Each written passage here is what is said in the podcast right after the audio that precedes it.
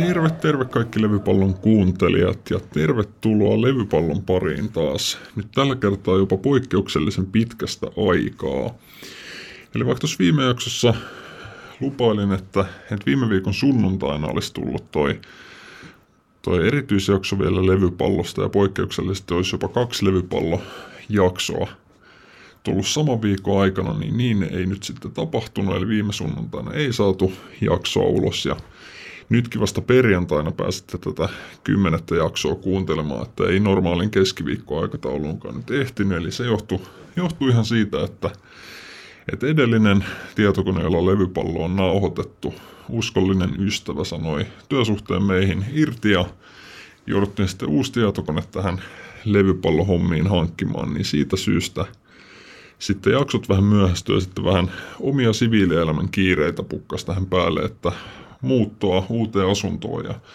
uutta työtä ja eläinlääkärikäyntejä sun muuta, niin ei nyt sitten siitä johdosta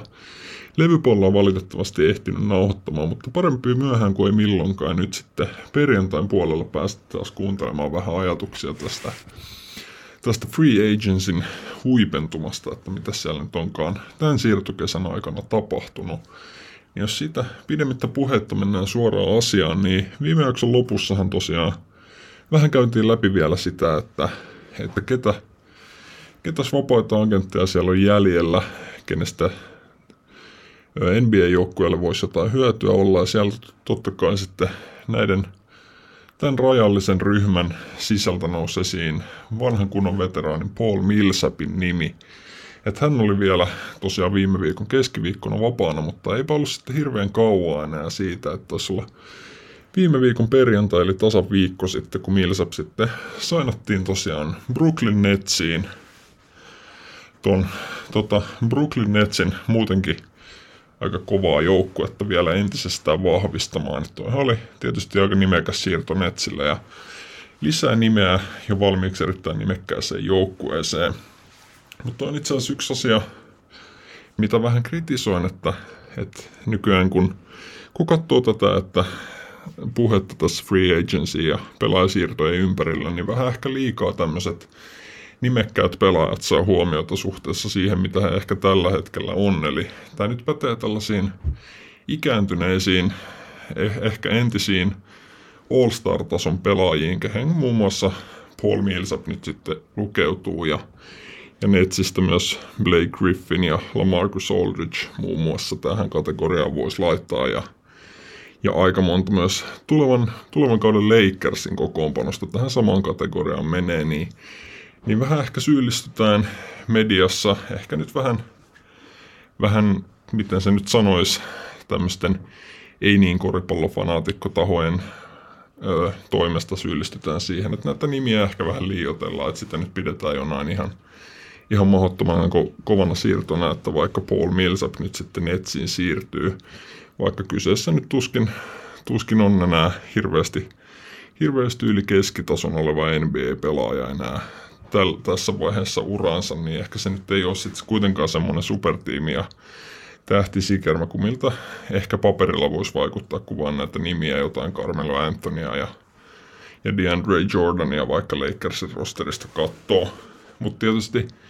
Netsiin tämä nyt ei ehkä päde, että kyllähän supertiimi on varmasti erittäin hyvä sana kuvaamaan Netsiä ja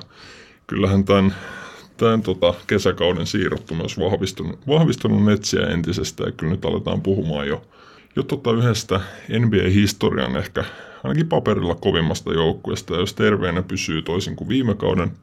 playoffeissa, niin varmasti ainakin omissa papereissa suurin mestarisuosikki kyllä on tuolla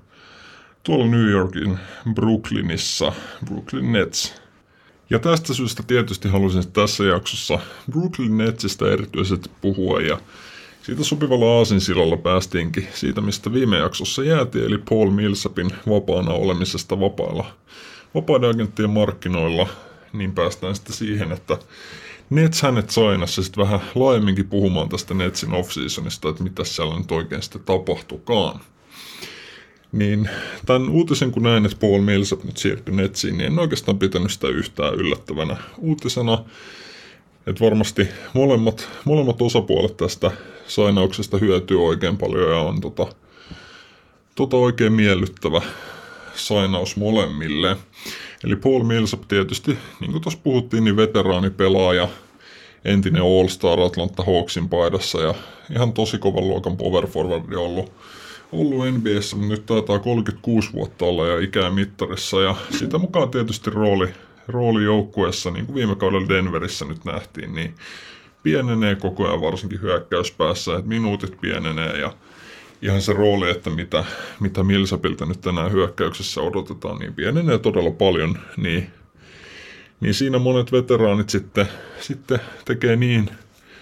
semmoisen ratkaisun, että, että lähtee sitten vähän pienemmällä rahalla ja pienemmällä roolilla sitten johonkin mestaruudesta taistelevaan joukkueeseen vähän niin kuin ehkä negatiivisesti ilmastaan mediassa usein niin jahtaamaan sormusta niin sanotusti niin tietysti Nets oli, oli semmoinen luonnollinen jatkumo sitten Paul Millsapin uralla tässä vaiheessa. Että et iäkäs pelaaja, joka nyt tuskin All-Stareja tulee enää voittamaan ja ihan mitään hirveätä rahasummaa tuskin olisi mistään ollut tarjolla, niin otti sitten oletettavasti ton veteraanien minimisopimuksen ja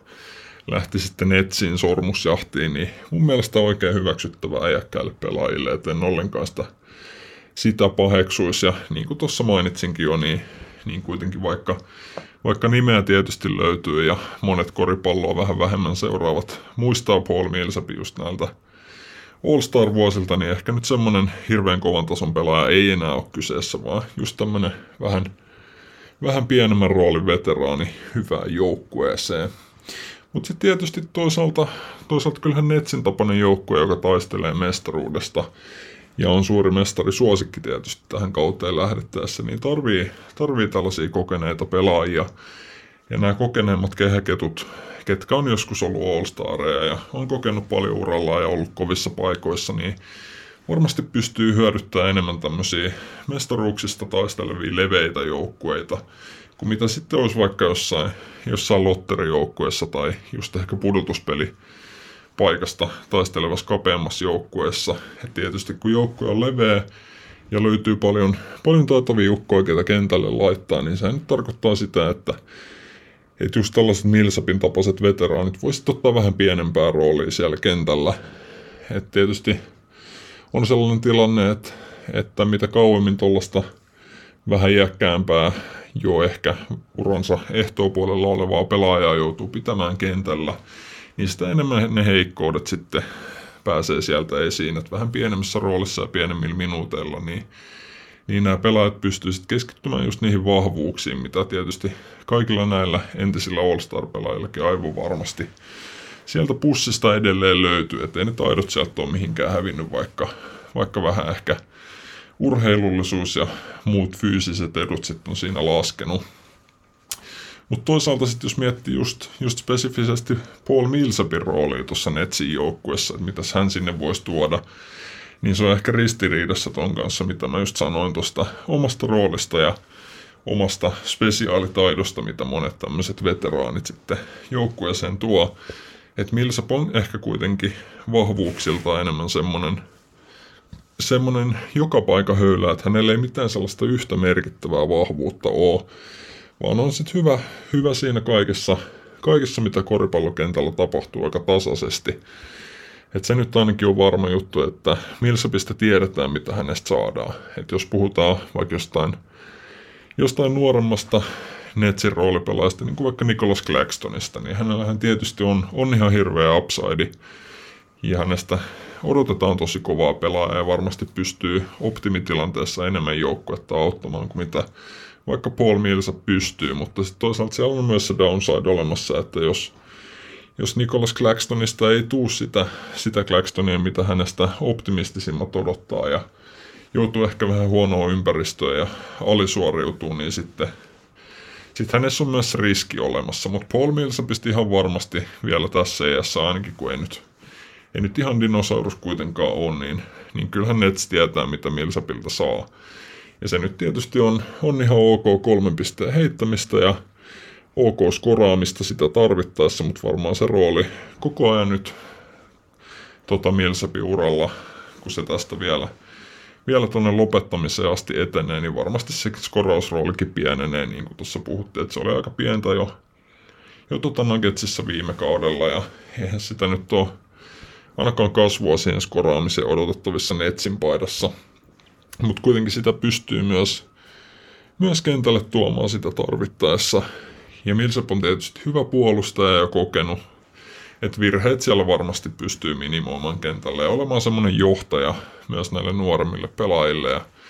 muille pelaajille Netsissä, että johtajuutta ja kokemusta hän, hän aivan varmasti tuo, mitä tietysti mestaruudesta taisteleva joukkue myös tarvitsee myös penkin puolelta. Et uskon kuitenkin, että Millsap, Millsap sitten vaihtopenkiltä Netsillä aloittaa, että varmaan Marcus Aldridge sitten vitospaikalla ja Kevin Durant nelospaikalla. Olettaisin, että Nets kauteen lähtee, niin Millsap sitten penkiltä tosiaan velillisesti ja henkisesti johtamaan tota, tota Netsin penkkiviisikkoa, niin oikein hyvä fitti mun mielestä Netsiin sen perusteella.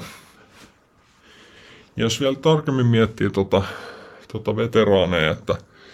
niin kuin tässä puhuttiin, että, että veteraanit hyödyttää sitten näitä just kovempia joukkueita enemmän. Että jostain Millsapin tapaisesta pelaajasta on ehkä enemmän hyötyä Netsille tai vaikka Lakersille kuin mitä olisi vaikka Minnesota Timberwolvesille vaikka hekin nyt tietysti pelillistä johtajuutta siellä tarvitsee. Mutta kuitenkin, että, että hyvin menestyvä finaalipaikasta taisteleva ja jopa mestaruudesta taisteleva joukkue varmasti hyötyy enemmän veteraaneista kuin mitä, mitä sitten joku nuorempi joukkue, kenellä tarkoituksena on vain kehittää nuoria pelaajia ensisijaisesti ilman mitään hirveän suuria paineita voittamisesta. Mutta sitten toisinpäin myös, niin kyllähän nämä nämä hyvät joukkueet on, on ne, mitkä vetoaa myös näihin veteraaneihin. Että ei se nyt ole mitään sattumaa, että, että Nets ja Lakers nyt on, on suunnilleen, suunnilleen kaikki ex-All-Starit NBAstä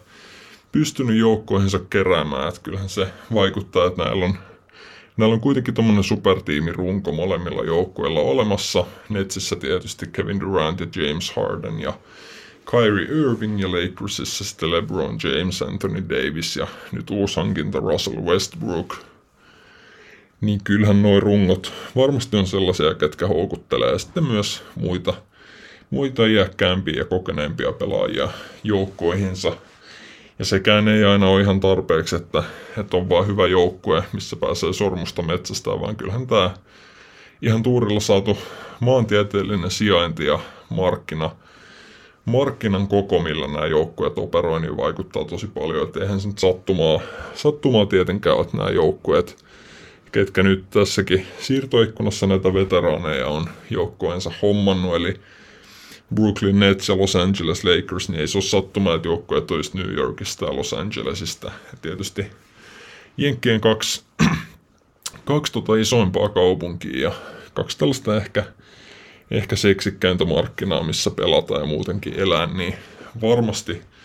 varmasti tuota uran puolella oleviin veter- veteraaneihin vetoaa tämmöiset sijainnit myös, että kyllähän tuo on paljon sijainnistakin kiinni, että tässä on ihan selkeä etu tämmöisillä ison markkinan joukkueella verrattuna vaikka johonkin Milwaukee Bucksiin. Tai mikäs muu olisi tämmöinen pieneltä markkinalta tuleva kuitenkin menestyvä joukkue. No vaikka Phoenix Suns Phoenix nyt on niin suuri markkina kuin mitä joku Los Angeles tai, tai New York on, niin tietysti vaikka joukkueet varmasti on ihan ainakin melkein yhtä hyviä myös, myös Phoenixissa ja Milwaukeeissa, niin vaikeampihan tällaisten markkinoiden on taistella näistä, näistä veteraanipelaajista, kun ei ole, ei ole tarjota sitten sitä, mitä, mitä kentän ulkopuolella ehkä Los Angelesilla tai New Yorkilla on tarjota. Mutta se kuuluu asiaan ja näin se menee elämässä ja urheilussa, että kaikkia kortteja ei aina, ei aina ole sitten jaettu tasan kuitenkaan. Mutta sitten jos vähän laajemmin vielä Millsapin lisäksi ja veteraaniuden lisäksi puhuu Netsistä, ja erityisesti nyt fokuksella Netsin vaihtopenkistä, että mitä siellä on tapahtunut nyt sitten kauden aikana, tai tämän tota, ter- kesän terassikauden aikana ja mihin suuntaan olettaisin, että se tulee menemään, niin, niin tota, Netsin penkkihan oli viime kaudella aika sellaista keskitasoa, ainakin skoraamisessa, että et Netsin penkki teki 17 eniten, eniten pisteitä, 14 eniten pelatuilla minuuteilla viime kauden runkosarjassa. Eli ihan tommonen tosi, tosi keskitasoinen penkki oli oli siis Netsillä, jos nyt pelkästään skoraamisesta puhutaan, että tässä ei nyt ollenkaan puolustusta tai muita aspekteja oteta huomioon tässä, kun nyt puhutaan Netsin penkistä. Mutta siitä huolimatta, vaikka keskitaso nyt oli, niin, niin mun mielestä sieltä, sieltä kuitenkin puuttu viime kaudella semmoinen semmoinen varma penkkiskoraaja, kuka pystyy sitten kuljetuksesta luomaan heittoa ja sitten siinä samalla,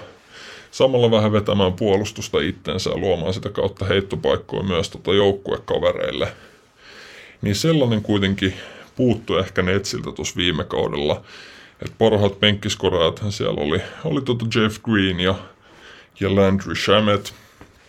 josta nyt kumpikaan ei kuitenkaan ihan tommonen oman heiton luoja tai mikään, mikään tota hirveän dynaaminen skoraaja on ehkä Landry Shamet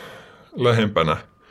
lähempänä sitä näistä kavereista tai muutenkin kavereista Netsin vaihtopenkillä, mutta nehän oli myös sitten melkein ainoat, ainoat pelaajat, jotka Nets nyt menetti sitten tässä free agencyssä, että Jeff Green hän lähti Denveriin muille maille ja Landry Shamet sitten treidattiin Phoenix Sunsiin ja vastineeksi tota, Netsieltä Sunsista sai Jevon Carterin ja, ja tota 27. varauksen tässä viime kesä varaustilaisuudessa, jolla sitten varattiin Cam Thomas tonne Netsiin. Niin kyllä se oli mun mielestä aika selvää, että, että ilmankin noita, noita kahta menetystä, jos nyt Chametin treidaamista menetykseksi voi sanoa siitä myöhemmin, myöhemmin vähän lisää, niin kyllä se oli aika selvää, että Nets tarvitsi lisää skoraamista ja just tommosia dynaamisia, hyviä kuljettavia skoraajia tonne, tonne vaihtopenkille myös. Ja tavauskokoonpanostahan niitä löytyy vaikka muille, muille joukkueille jakaa, mutta penkiltä ehkä vähän sitten eri tarina, niin sitä kautta tai siihen, siihen peilaten, niin mun mielestä Nets suoritti yhden parhaista sainauksista tässä tällä, tällä siirto, siirtokesän aikana, eli, eli Paddy Millsin Nets pystyi sainaamaan kahden vuoden. Ja 12 miljoonan sopimuksella, eli semmoisella 6, miljo- 6 miljoonan vuosipalkalla Paddy Mills on kyllä aivan, aivan loistava lisäys tuohon Netsin ryhmään, tuo just tuommoista, mistä äsken puhuin, että pystyy, pystyy kuljettaa palloa, tuomaan palloa ylös ja skoraamaan itse, heittää hyvin kolmosia ja osaa myös löytää joukkuekaverit tota, vapaisiin heittopaikkoihin silloin, kun häneltä oma heitto otetaan pois, niin Paddy Mills kyllä todella hyvä lisäys tuohon Netsin joukkueeseen ja varmasti pystyy ottamaan, ottamaan tuota Netsin penkkiä skoraamaan vielä paremmin kuin mitä, mitä viime kauden keskitasoisuus sitten olikaan. Ja sitten toinen hyvä, hyvä samankaltainen haku oli tosiaan toi just Landry Shametin kanssa treidattu toi 27. varaus, eli Cam Thomas – et Thomas on just tommonen tosi dynaaminen skoraaja, joka, joka collegeissa pelasi tota Louisiana Statein yliopistossa viime kaudella. Niin siellä teki 23 pistettä per peli ja sitten tämän vuoden kesäliigassa oli tietysti tuota Kingsin Davion Mitchellin kanssa co-MVP, eli molemmat voitti yhteisen MVP-pystin ja ja tota Cam Thomas oli myös kesäliikan paras koraaja 27 pistettä per peli, niin tosi, tosi kovaa, kovaa suoriutumista skorauspäässä nyt tietysti alemmilla tasoilla kuin mitä NBA on. Niin on Thomas pystynyt esittämään, niin innolla odotan kyllä, että pystyykö sitten mies, mies tuomaan tuollaista samanlaista esiintymistä ja samanlaista skoraamista myös ihan NBA-tasolla. Että varmasti todella kova prospekti just sellaiseen tarpeeseen, mikä Netsilläkin heidän vaihtopenkillä on, niin kyllä tykkään Cam Thomasista tuohon Netsin, Netsin vaihtopenkin takakentälle yhdessä Paddy Millsin kanssa.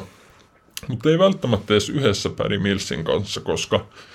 koska toisaalta sitten Netsillä on myös vähän erityyppisiä vaihtoehtoja tuonne vaihtopenkin takakentälle.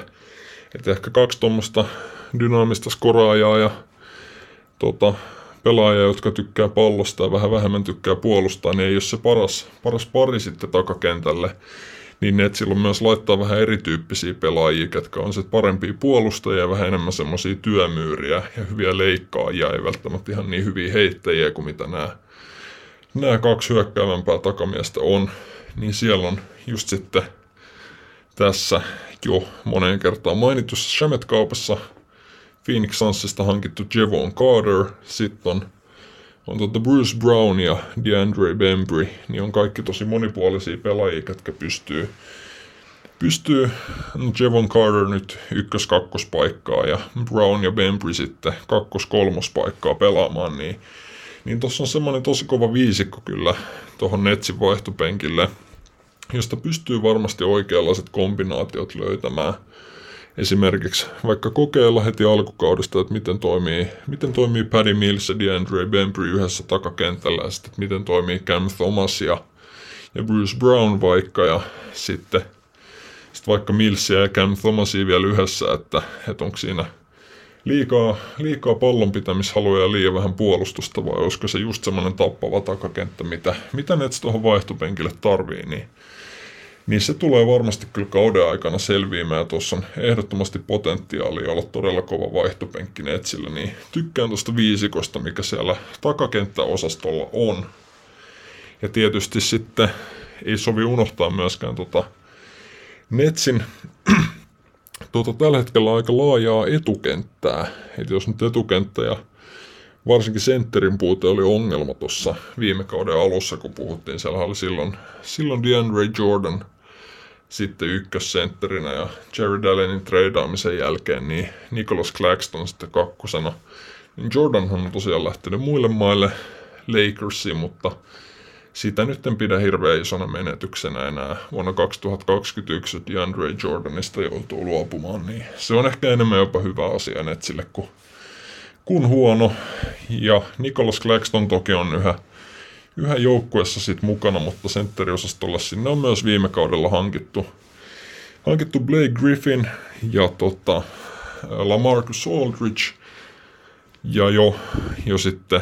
äskettäin mainittu Paul Millsap tämän siirtokesäaikana.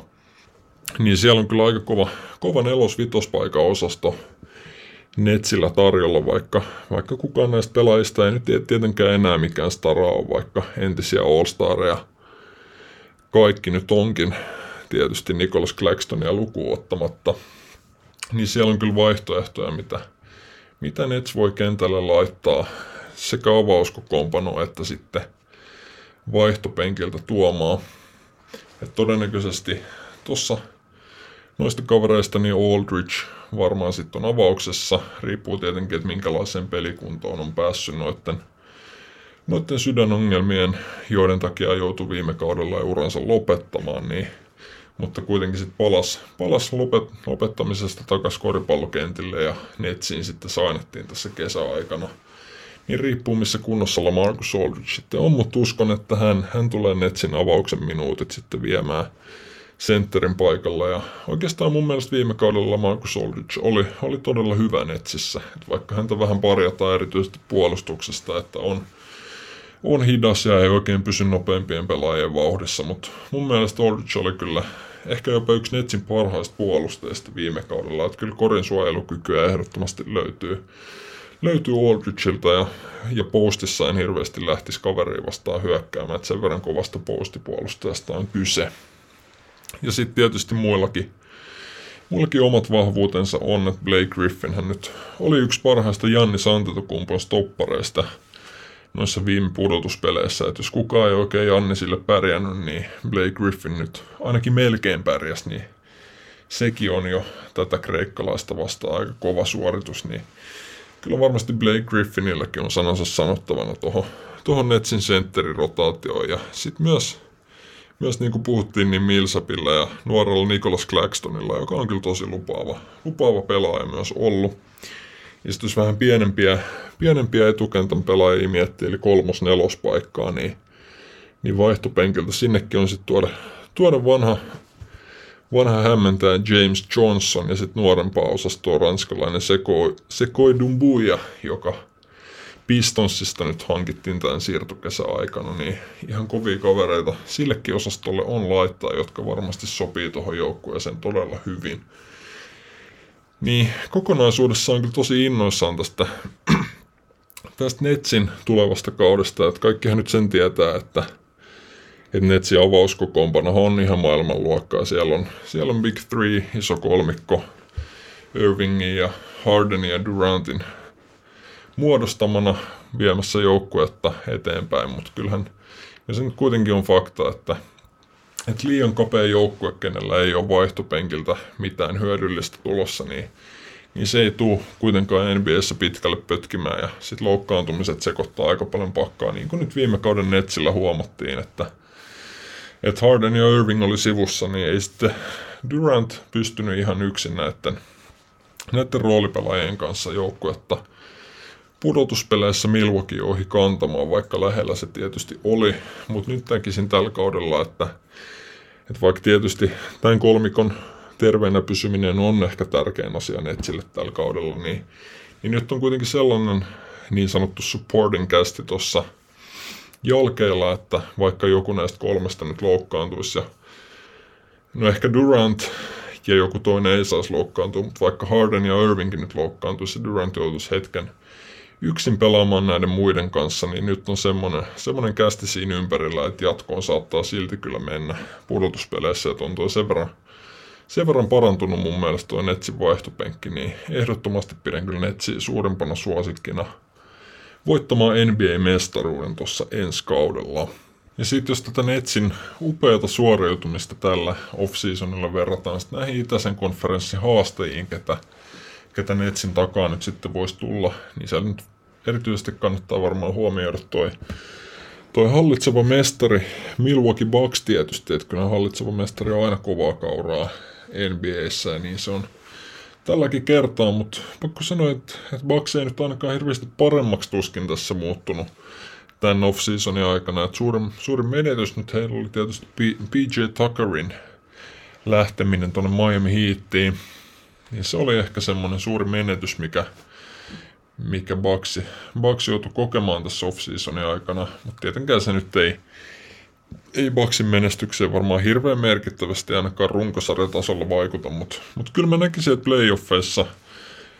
ihan vaan, ihan vain vastustajien parhaiden pelaajien puolustajana, niin kuin nähtiin tota, esimerkiksi Kevin Durantin kanssa viime playoffeissa, niin kyllä PJ Tucker on todella arvokas pelaaja. Ja olisi varmasti ollut käyttöä Bucksilla vielä hänen palveluksille, mutta, mutta hän nyt kuitenkin lähti ja muuten, muuten Bryn Forbes lähti takaisin San Antonioon, missä on aikaisemmin siis jo pelannut. Ja, ja George Hill tuli sitten vähän niin kuin hänen, hänen tilalle tuohon Bucksin, Bucksin penkkiosaston takamieheksi niin ehdottomasti siellä, siellä kuitenkin mun mielestä vähän heikkenemistä myös. Et Bryn Forbeshan nyt ei enää pudotuspeleissä ollut hirveän peluutettava pelaaja Baksilla, koska on todella huono puolustaja ja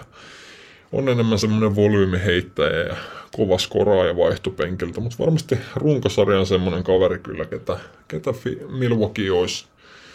olisi sitten itselleen kaivannut, niin mun mielestä sielläkin pientä menetystä. Mutta positiivinen juttu Bucksin off-seasonista oli mun mielestä se, että he tota, pystyi